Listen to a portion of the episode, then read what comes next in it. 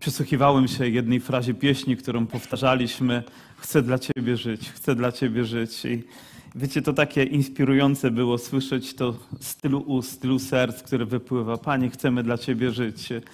Mówię, to niezwykłe wyznanie, które dzisiaj złożyliśmy przed Bogiem i mam nadzieję, że właśnie z taką otwartością dzisiaj też serce chcemy żyć dla Boga, będziemy przyjmować Jego Słowo. Amen?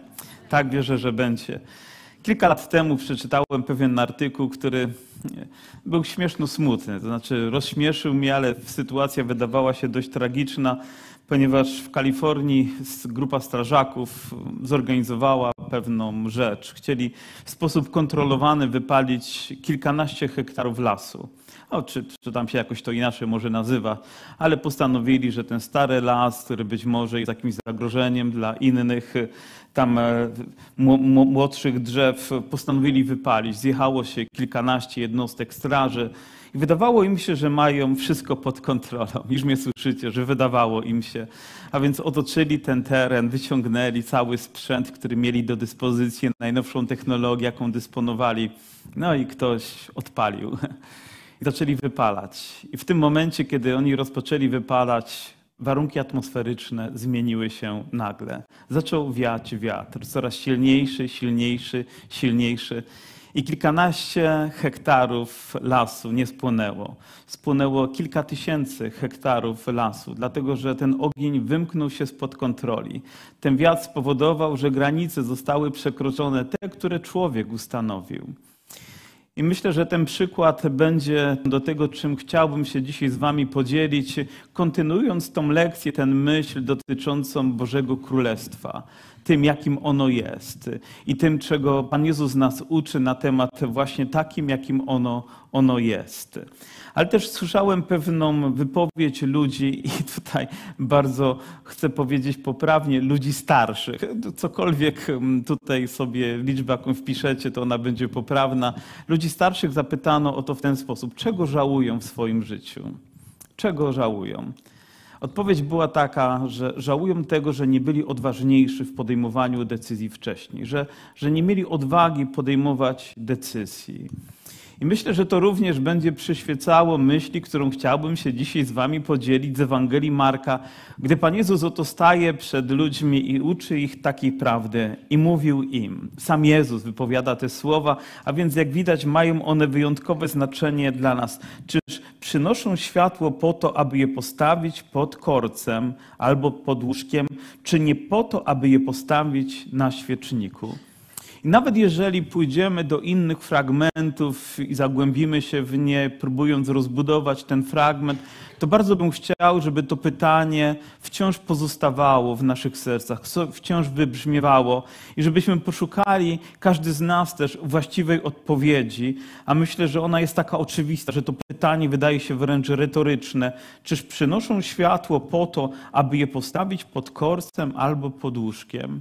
Czyż nie po to, żeby postawić je w miejscu, gdzie ono powinno być, aby tam wykonywać funkcję, do której zostało stworzone, powołane i żeby świeciło wszystkim, którzy będą mogli z niego korzystać. Ale jak widać, tendencja jest do tego, że człowiek potrafi nawet to, co powinno służyć czemuś większemu, umniejszyć temu tak, aby tylko zaspokojało jakieś takie minimalne potrzeby związane z jego funkcjonowaniem. Gdy mówimy o światłości, to z pewnością nikt z nas nie ma wątpliwości, że prawdziwym obrazem światłości, tym najbardziej ewangelikalnym, ewangelicznym, jakie wydobywamy z Bożego Słowa, to, to odnosi się do osoby Jezusa Chrystusa. On jest prawdziwą światłością. Aleluja.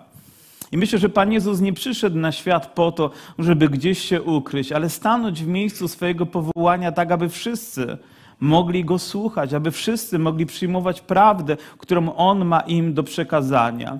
I wiązała się z tym z pewnością pewna cena, być może jakieś rzeczy, które zabolały go, ale on był gotowy to uczynić ze względu na to, że wiedział, co jest jego misją, wiedział, po co przyszedł na ten świat i wykonywał to niezmiennie, bo on jest prawdziwą, prawdziwą, prawdziwą światłością ponad wszelką wątpliwość. Jakub też mówi, że wszelki datek dobry, wszelki dar doskonały stępuje z góry od Ojca Światłości. U Niego nie ma żadnej odmiany, ani nawet chwilowego zaćmienia, że ta światłość, ona nigdy nie gaśnie, ona nigdy się nie zmienia swojej intensywności, ale my ludzie, my ludzie próbujemy ją ograniczać. Próbujemy w jakiś sposób wpływać na nią. I z pewnością Pan Jezus otoczony był wieloma ludźmi, którzy próbowali w jakikolwiek sposób możliwy umniejszyć Jego służbie i temu, po co On przyszedł. Stawiali Mu przeszkody, bariery, próbowali Go prowokować, knuli przeciwko Niemu spiski, robili wszystko, żeby tylko, żeby tylko, żeby tylko umniejszyć temu, po co On przyszedł. I myślę, że to jest też obrazem dla nas, dla naszego życia, dla Kościoła, dla naszego naszego osobistego też powołania, że wiemy, że prawdziwa światłość przyszła. Wiemy, że tę prawdziwą światłość my mogliśmy przyjąć do naszego serca i tak naprawdę mamy dwa obrazy światłości. Jedna to ta, która świeci w nas, którą też my możemy niemalże wytwarzać poprzez standardy naszego życia, aby być świadectwem dla innych, a druga to światłość ta, która świeci i my możemy jedynie ją odbijać. Możemy odbijać jej blask, możemy odbijać jej piękno, możemy odbijać jej chwałę. A więc e, jeżeli byśmy przyjęli tą drugą rzecz, jeżeli to światło świeci na nas i zwrócimy naszą twarz w jej stronę, to będziemy oczywiście nią emanować. Ale jeżeli obrócimy w drugą stronę, to to światło jedynie jakąś część naszego życia oświetli. Będzie w jakiś sposób ograniczone, nie wykona swojej funkcji. A więc ma znaczenie to też, na co patrzymy w naszym życiu. Ma znaczenie to, czego słuchamy. Ma znaczenie to, co pozwalamy, żeby miało wpływ na nasze, na nasze życie. Pan Jezus przyszedł, aby przynieść prawdziwą światłość, przynieść prawdziwą naukę, przynieść prawdę. Pan Jezus nie stał się jednym z bóstw, które my dzisiaj możemy wpisać w panteon bóstw tego świata. Ja uznaję i to z radykalnością mojej wiary, mojego serca, że On jest jedynym prawdziwym Bogiem, On jest jedyną prawdziwą światłością. Nie ma innej. Każda inna nawet nie może zbliżyć się do Niego, bo wszystko inne nawet nie jest cieniem, jest kłamstwem, jest czymś, co człowiek próbuje podnosić, ale nigdy nie będzie tą światłością, która została nam objawiona. I tak właśnie żyje Boże Królestwo. Żyje blaskiem, żyje chwałą, żyje światłem, które przyniósł Pan Jezus Chrystus. On jest tym, który rozświetla każdą ciemność, każdy zakamarek. I jak mówi Jakub, w nim nie ma ani chwilowego zaćmienia. Przez wieki ten blask Chrystusa i blask Jego Królestwa nie stracił na swojej chwale. My czasami kupujemy jakieś urządzenia i one na początku świecą jasno i wyraźnie, ale z biegiem czasu tracą swój blask. One starzeją się, ale tak nie jest Bożym Królestwem. Nie wiem, czy słońce traci swój blask przez wszystkie te lata, ale za mojego życia na pewno nie straciło, na pewno nie jest mniejsze, nie jest mniej intensywne, jest takie same, ale Jezus, który stworzył to światło, On świeci swoją światłością, aleluja. Myślę, że ta myśl powinna rozgrzewać, powinna rozpalać, powinna wypełniać nasze wnętrze, że On jest. On przyszedł na świat, przyszedł do swojej własności, abyśmy mogli Go przyjąć, abyśmy mogli Nim żyć. Mówi, w Nim nie ma nawet chwilowego zaćmienia. Kiedyś słyszałem, no, pewnie to taki żart o, o, o Szkocie, jak żona mówi do Szkota, swojego męża, mówi, czy mógłbyś przestać bawić się tym światłem, włączać i wyłączać, ponieważ nie mogę spać. A on mówi, nie, nie mogę, ponieważ czytam książkę i jak zmieniam stronę, to nie potrzebuję do tego światła. A więc nie ma, nie ma nawet chwilowego zaćmienia, nie ma nawet jednego momentu, kiedy światło by zgasło, po to, żeby ciemność zapanowała. Nie, On przyszedł. I tak samo, gdy przychodzi do Twojego życia, to nie pozwala na to, żeby jakaś szarość się pojawiła. On zawsze chce być blaskiem i chwałą w Twoim życiu. Amen? Więc nie pozwól na to, żeby w jakikolwiek sposób lub ktokolwiek to ograniczał. Żeby próbował umniejszać temu. Ja wychowywałem się też w społeczności ewangelicznej i, i, wiedziałem, że zawsze grupa ludzi, wśród której byłem, była mniejszością w społeczeństwie, w którym żyjemy.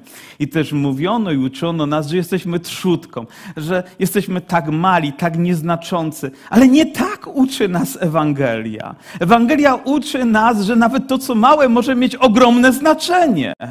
Naprawdę ogromne znaczenie, że może oddziaływać na całe środowisko, na miejsce, gdzie jesteśmy, na kulturę, na krajobraz życia, który nas otacza. Tak, właśnie po to został stworzony Kościół, ale my jakby naszym sposobem myślenia, czasami naszym życiem próbujemy być może nawet poprzez to, co wypowiadamy, umniejszać temu. Nie możemy tego robić, a może nie powinniśmy tego robić, wiedząc, jak wielkie dzieło objawiło się w Jezusie Chrystusie, jak wielka chwała w nim się objawiła, jak wielka rzecz też dotknęła naszego życia i chwała mu za to.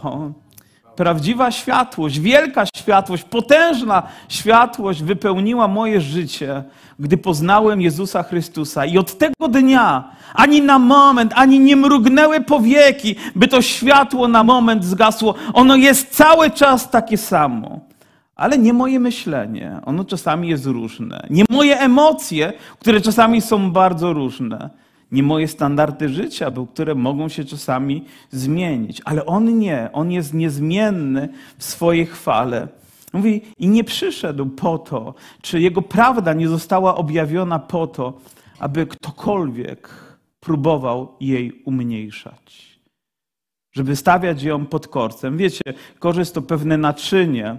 Gdybyście pewnie próbowali szukać Wikipedii, to różne miary są podawane, ale powiedzmy od kilkunastu do kilkudziesięciu litrów jakieś naczynie które właśnie tą miarę obrazowało, i pod tym naczyniem po prostu gdzieś ma palić się świeczka.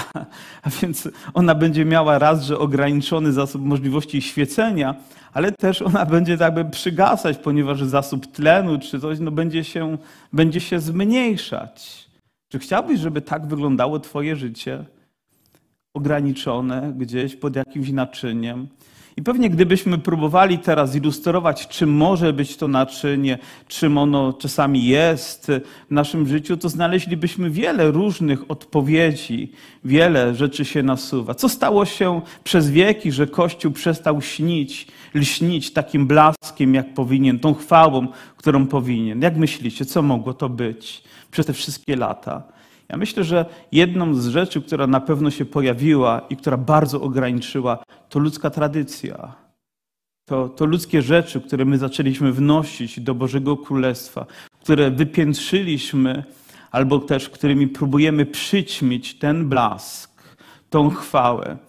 I one pojawiały się w historii przez lata, i one być może nawet pojawiają się dzisiaj. Być może nawet kultura próbuje zepchnąć nas na margines, to ona próbuje wytyczać jakieś standardy, ale nie, to my powinniśmy być standardem. My po to zostaliśmy powołani. W innym miejscu Pan Jezus też uczy nas, że jesteśmy światłem położonym na górze nie po to, żeby się gdzieś chować ale zaprezentowanie tego nie jest łatwe, bo wiąże się czasami z konfrontacją, z przeciwnością. Ktoś będzie próbował rzeczywiście wpływać na nas tak, żeby w jakikolwiek sposób tylko ograniczyć i ograniczyć i zepchnąć nas do defensywy. Myślę, że odkąd Ty narodziłeś się na nowo, to nieustannie wymierzone są przeciwko Tobie działania wroga, który próbuje ograniczać, ograniczać to, co Chrystus tak z wielką chwałą i mocą wniósł w Twoje życie ale On chce, żebyśmy na nowo to odkrywali, na nowo się tym cieszyli, na nowo przywołali to, na nowo postawili we właściwym miejscu, tak aby mogło świecić innym ludziom, ale przede wszystkim nam, byśmy mogli się z tego cieszyć. O, nie jest to z pewnością łatwe, ale jest to możliwe. Nie pod korcem i nie pod łóżkiem. Nie możemy pozwolić na to, żeby cokolwiek umniejszyło. Widzicie, oni próbowali wypalić kawałek lasu, ale gdy powiał wiatr, to te ograniczenia wszystkie przestały funkcjonować, bo wiatr powiał, bo przyszedł wiatr, który przeniósł ogień z tego miejsca przez granice ludzkie i dalej, i dalej. I myślę, że właśnie tak jest z Duchem Świętym. Wy również? Że my próbujemy coś ograniczać, ale gdy On przychodzi, to przerasta to te wszystkie ludzkie ograniczenia i przenosi się dalej i dalej. I tak Ewangelia mogła przetrwać do dnia dzisiejszego, bo inaczej bardzo szybko byśmy ją zdusili. Wiem, że w niektórych miejscach, czasami zwłaszcza bardziej tradycyjnych, gdzie tylkokolwiek pojawia się jakiś mm, taki przebłysk Ewangelii, że pojawia się światło, pojawia się przebudzenie, zaraz przychodzą przeciwności, zaraz pojawiają się mury, które próbują to obwarować, zaraz ktoś próbuje to przykryć.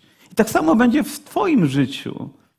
Kiedy przyjdzie przebudzenie do Twojego serca, kiedy przyjdzie ożywienie, to zaraz pojawią się na horyzoncie trudności, które będą próbowały to zniszczyć.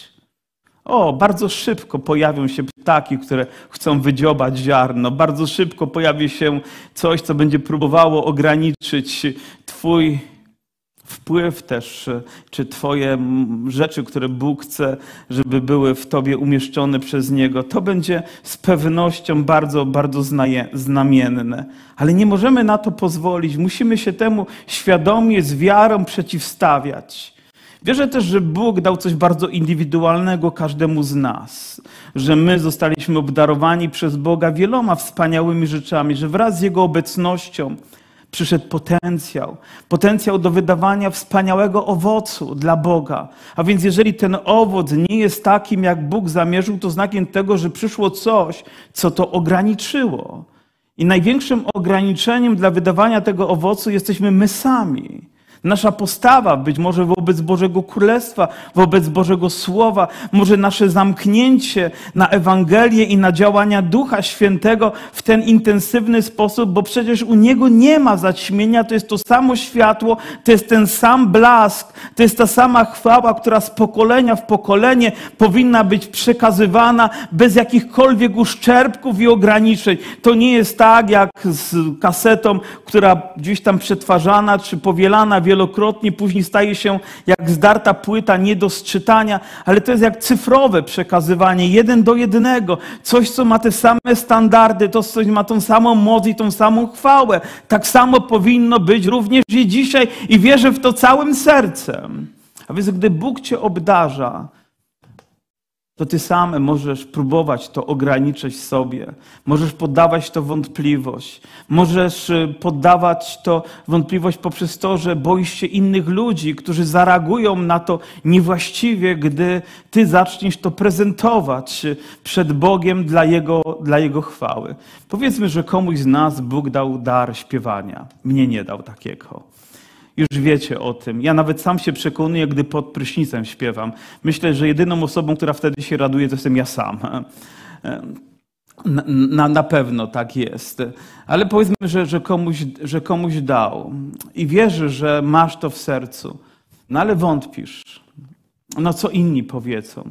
Nigdy się nie przekonasz, dopóki tego nie spróbujesz, dopóki nie wyjdziesz spod tego korca swoich myśli, dopóki nie staniesz w tym miejscu. Może komuś Bóg dał zdolność do tego, żeby ewangelizować. No, nie przekonasz się, dopóki nie staniesz gdzieś na rogu ulicy, nie zaczniesz z ludźmi rozmawiać albo prezentować. No, musisz wyjść z tego swojego nawet wygodnego miejsca. Może Bóg dał ci inny dar duszpasterstwa albo jakokolwiek inny, który może zaprezentować dla Jego chwały.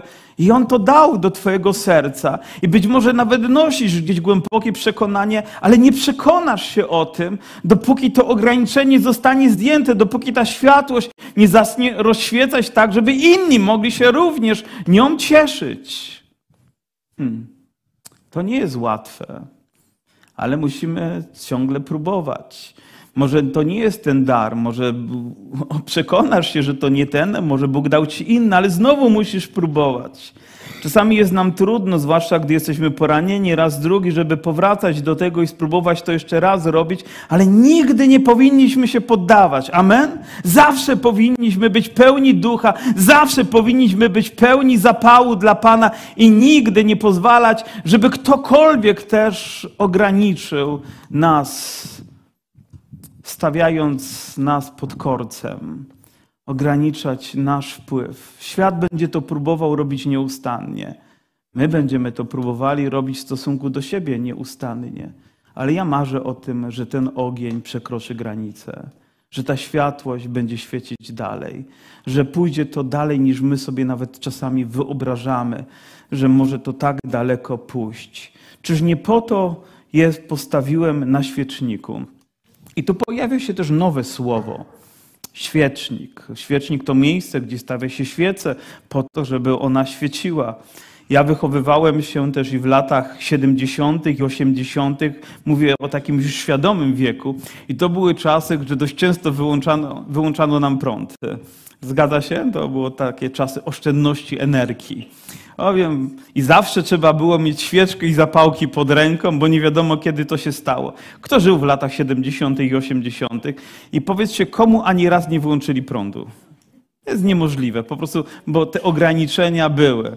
O, komunikaty odpowiednie, ciach i w, i w tym momencie trzeba było mieć świeczkę i postawić. I gdzie stawialiście świeczkę? Tam, żeby świeciła wszystkim, prawda? Spróbujcie ją poduszkiem postawić. Może cieplej na chwilę będzie, ale później będzie tragicznie. W każdym bądź razie postawia, stawiało się tam, gdzie ona, gdzie ona powinna być postawiona. Ale świecznik w biblijnym znaczeniu, patrząc na Księgę Objawienia, jest również pewnego rodzaju symbolem. Oto Pan przechadza się pośród świeczników i Biblia mówi, że tymi świecznikami są zbory. Jest siedem zborów z Księgi Objawienia. Amen? Tak jest. A więc idąc może nieco głębiej w ten fragment, ale myślę, że nie odchodzimy od głównej myśli prawdy, że Bóg również powołał swój kościół, swój zbór, aby był świecznikiem, aby jego światłość mogła być tam umieszczona po to, abyśmy świecili w ciemności, tam gdzie zostaliśmy do tego powołani. Ale jeżeli tego nie będziemy robić, to będziemy ograniczać ograniczać to, co Bóg chce wykonać przez swój Kościół. Czy to jest możliwe? Absolutnie tak. Kiedyś słyszałem pewnego ewangelistę, który powiedział tak, że ludzie są gotowi. Mówi, świat nawet jest gotowy, tylko Kościół nie jest gotowy do tego, żeby wykonać to, do czego został powołany. A więc my mamy również swoje powołanie jako Kościół. Ale oczywiście zawsze znajdą się powody, żeby nas ograniczać.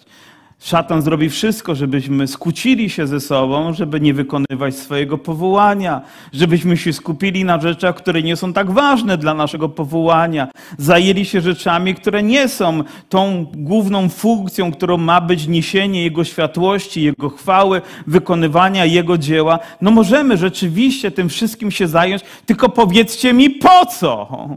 Skoro naszym powołaniem jest to, że mamy być postawieni tam, gdzie Bóg chce, aby wykonywać to, do czego my jesteśmy powołani, aby Go wielbić, aby zwiastować Jego słowo, aby przynosić nadzieję, aby przynosić nowe życie ludziom. Wszystkie inne rzeczy są drugo- i trzeciorzędne i nie możemy pozwolić, żeby one w jakikolwiek sposób ograniczały nas możemy się zająć. Kiedyś się nawet e, oglądałem taki program, jak pewien kościół zajął się promowaniem jakiejś diety.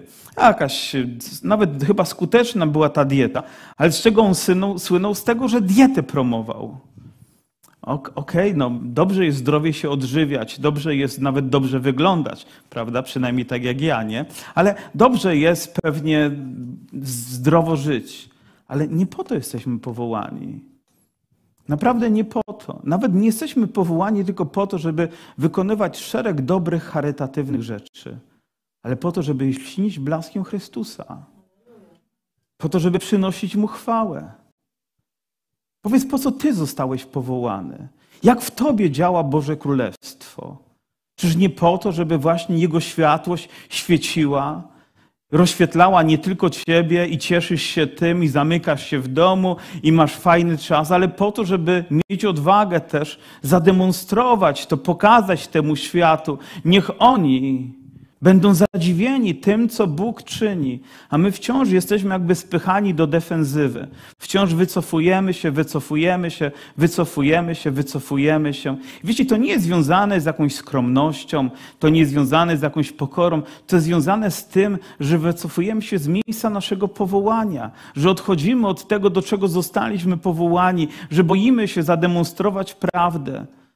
Zostałeś, powiedzmy, powołany do tego, żeby głośno się modlić. Każdy z nas został tak naprawdę do tego powołany. Używam to jako pewnego tylko przykładu, ilustracji. Proszę, nie nadinterpretujcie tego, ale powiem, kiedy masz to powołanie i powinieneś to zrobić, to zaraz pojawi się jakaś przeciwność, jakaś myśl, która mówi: A wygłupisz się. A po co masz to robić? A dlaczego masz to w taki sam sposób robić jak inni? Zawsze będziesz próbował jakby ograniczyć to, żeby tylko usprawiedliwić to, żeby nie zrobić to, do czego jesteś powołany. Mówię, i zawsze znajdzie się coś, co będzie próbowało nas, ludzi wierzących, ograniczać. Ograniczać działanie Ducha Świętego. I wiecie, nie mówię też tutaj o tym, że mamy czynić coś w sposób taki, który będzie dziwny, niezrozumiały i być może nawet nie będzie dobrym świadectwem dla ludzi, ale mamy to czynić tak, aby Duch Święty swobodnie mógł wypełniać swój Kościół i posługiwać się nami tak, jak On chce. Amen? Powinniśmy Mu na to pozwolić, bo po to jesteśmy powołani. Pan mówi też do zboru, jeżeli nie będziesz tego robił, jeżeli nie powrócisz do swojej pierwszej miłości i nie będziesz czynił tego, jak ja zamierzałem, to przyjdę i ruszę twój, ruszę twój świecznik. Powiem, dotknę kościoła. Coś się z nim stanie. I wiecie, gdybyśmy popatrzyli historycznie na te miejsca, gdzie te kościoły były, to dzisiaj nie wiem, może jeden w tym mieście, albo dwa, może gdzieś tam jeszcze jakieś strzępki zostały, ale pozostałych kościołów nie ma. Co się stało na przestrzeni, na, przestrzeni, na przestrzeni tych wszystkich lat? Słyszałem o zborach, które były pełne życia, a później gdzieś nikły. Co się stało, że zostały ograniczone?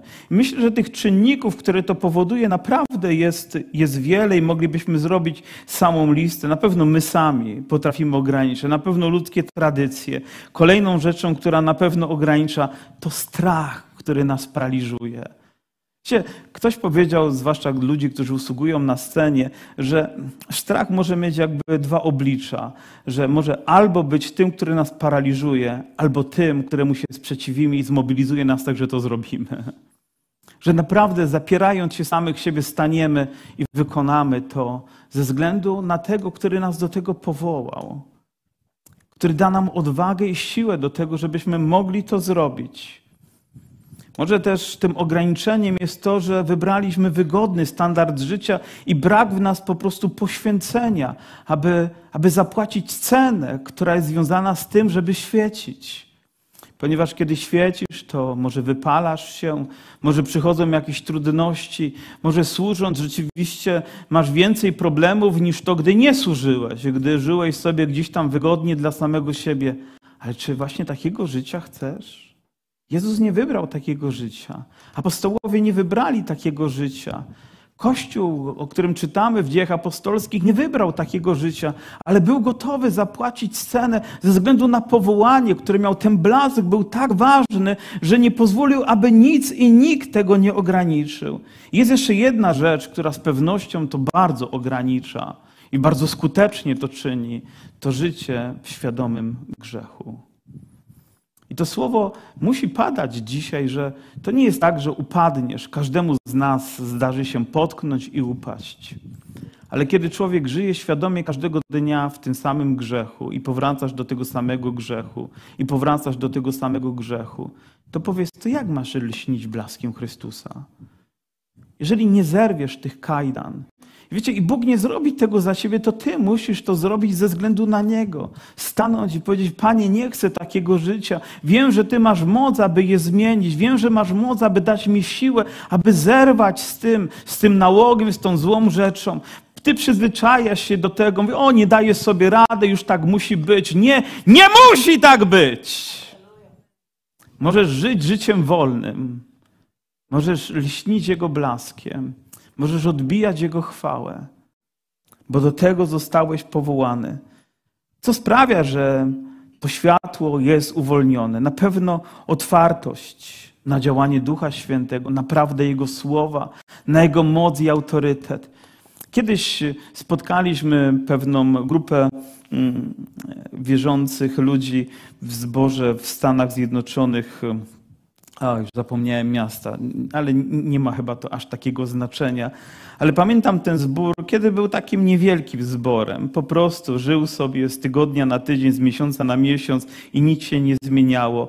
I pewnego dnia stali się bardzo dużym zborem, naprawdę takim oddziałującym na całą okolicę. Powiedzmy z kilkudziesięciu ludzi stało się kilka tysięcy ludzi. Więc co żeście zrobili? I wtedy ten lider uwielbienia, który też tam był, powiedział: Po prostu byliśmy tak, a zrobiliśmy tak.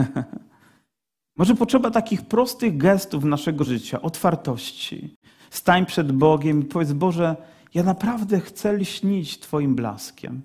Panie, chcę być otwarty na Twoje działanie. I Bóg wysłucha Twojej modlitwy. On odpowie na tę modlitwę. On wykona swoje dzieło nawet w Twoim życiu. Wiesz co, bo pewnego dnia, gdy obejrzysz się być może na, na, na przeszłość swojego życia, abyś nie musiał niczego żałować. Że nie byłeś zbyt bardziej radykalny, aby podjąć decyzję dla Niego. Dzisiaj jest dobry dzień, aby podjąć dobrą decyzję dla Pana Jezusa. Że nie pozwolisz, aby to, co Bóg umieścił, tą wielką, wspaniałą rzecz w Twoim życiu była ograniczona. My w małżeństwach możemy to ograniczać, nawet w stosunku do siebie. Możemy ograniczać nasze dzieci, możemy ograniczać siostry i braci w zborze, zamiast pozwalać im, aby, aby dojrzeli, aby wykonywali to dzieło. Po prostu otwórzmy nasze serce. Może trzeba wyjść ze strefy własnego komfortu, tam, gdzie nam jest dobrze, aby być tam, gdzie jest ten Boży ogień i Boże działanie. Kiedyś słyszałem historię, która bardzo mnie zainspirowała, Hudsona Taylora. Ktoś z Was słyszał historię tego Bożego męża, który pojechał ze względu na Pana Jezusa do Chin. Był nastolatkiem, gdy usłyszał to powołanie w swoim sercu. Jedź dla mnie do Chin, aleluja! Wiecie, w tamtych czasach to była nie taka podróż jak dzisiaj. Kupujesz bilet, wsiadasz do odrzutowca i lądujesz kilkanaście godzin później. Powiem, to była podróż życia, która nie wiadomo jak się zakończy. Ale on wylądował w Chinach, wylądował w misji nawet chrześcijańskiej i nic się nie działo. Nic się nie działo. Wiecie, co było największym ograniczeniem dla tej misji? Ta misja. Zamknęli się w czterech ścianach. Od czasu do czasu tylko wystąpili jedną nogą na zewnątrz i oczekiwali, że coś się zmieni. Ale on postanowił co zrobić. Opuścił tą strefę komfortu i zamieszkał pośród tych ludzi i przyszło przebudzenie. Nie było to łatwe. Nauczył się ich języka, nauczył się ich kultury, zaczął się ubierać tak jak oni. Nawet fryzurę miał taką jak oni. Tak naprawdę, powiem, jakby, jakby Paweł powiedział, dla Żydów stał się Żydem, dla Greków stał się Grekiem, dla Chińczyków stał się. Ciekawe, jakby było dla Polaków, nie? Stał się narzekający na przykład i ciągle, i ciągle mu było coś, coś, coś nie tak. Ale opuścił tą strefę swojego komfortu, aby stanąć w miejscu przeznaczenia i zadziało się. I dzisiejsze przebudzenie, które toczy się w Chinach i te setki, tysięcy, a nawet miliony ludzi, którzy tam się nawracają, są pokłosiem tego, że ktoś miał odwagę opuścić strefę komfortu, aby lśnić blaskiem Chrystusa. Nie jest to łatwe, ale gwarantuję Ci, to jest chwalebne. Chciałbym, żebyśmy jako zbór mieli taką odwagę. Chciałbym, żebyśmy jako indywidualni ludzie, wierzący ludzie, mieli odwagę, żeby stanąć w tym miejscu i nie pozwolić, aby cokolwiek nas tak przygniatało, tak ograniczało. Ten korzec trzeba ściągnąć. I wiecie, nie Bóg go ściągnie, to my mamy go ściągnąć. To my mamy stanąć w tym miejscu. I nie mówię to w zarozumiałości, ale to wierzę, że decyzja i akt mojej wiary mnie do tego doprowadza. Otwartość mojego serca właśnie do tego miejsca mnie prowadzi. I później poddać się po prostu Bożemu prowadzeniu tak, jak On chce. Wierzę, że na tym miejscu, tak jak śpiewaliście, Panie, chcę dla Ciebie żyć. Panie, chcę dla Ciebie żyć. Ale proszę, nie ogranicz tego do jednej frazy, którą wyśpiewujesz, co nabożeństwo i jesteś wciąż w tym samym miejscu. Pozwól, aby to słowo było prawdą w Twoim życiu. Kiedy chcesz żyć dla Chrystusa, to zrób może coś bardzo praktycznego, coś, co będzie tego świadectwem, coś, co będzie tego wyrazem, coś, co poprowadzi Cię dalej. To wszystko z pewnością zaczyna się od takiej osobistej modlitwy, gdzieś tam sam na sam z Bogiem, tam walczysz, tam zwyciężasz, tam pokonujesz te wszystkie przeciwności, tam rodzi się ten blask Chrystusa na nowo w Twoim sercu, tam zrzucasz te wszystkie ograniczenia, które miały miejsce, aby stanąć i wykonać to dzieło. Kiedyś pewnego pastora, który w XVIII chyba czy XIX wieku prowadził bardzo owocną służbę dla Boga. Spytano, jak to jest, że ty tak owocnie działasz dla Boga? Mówi, to proste. Mówi, rozpalam moje serce dla Boga, a później staję przed ludźmi, aby zobaczyli, jak płonie. Proszę stań w takim miejscu. Rozpal swoje serce a ono zapłonie.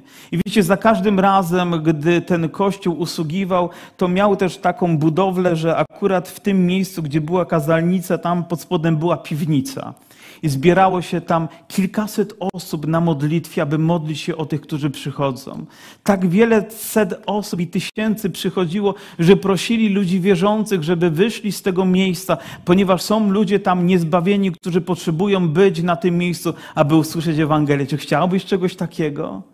Z pewnością każdy z nas, ale miej odwagę zapłonąć dla Chrystusa, lśnić Jego blaskiem, nie pozwolić, żeby cokolwiek go ograniczało. Zwróć swoje oblicze tam, gdzie jest światło Ewangelii, tam, gdzie jest Jego chwała.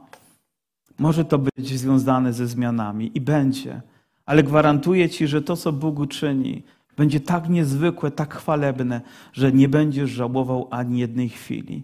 Może zbudowałeś sobie swój świat pełen ograniczeń i modlę się o to, żeby przyszedł ogień, który przeniesie ten ogień dalej.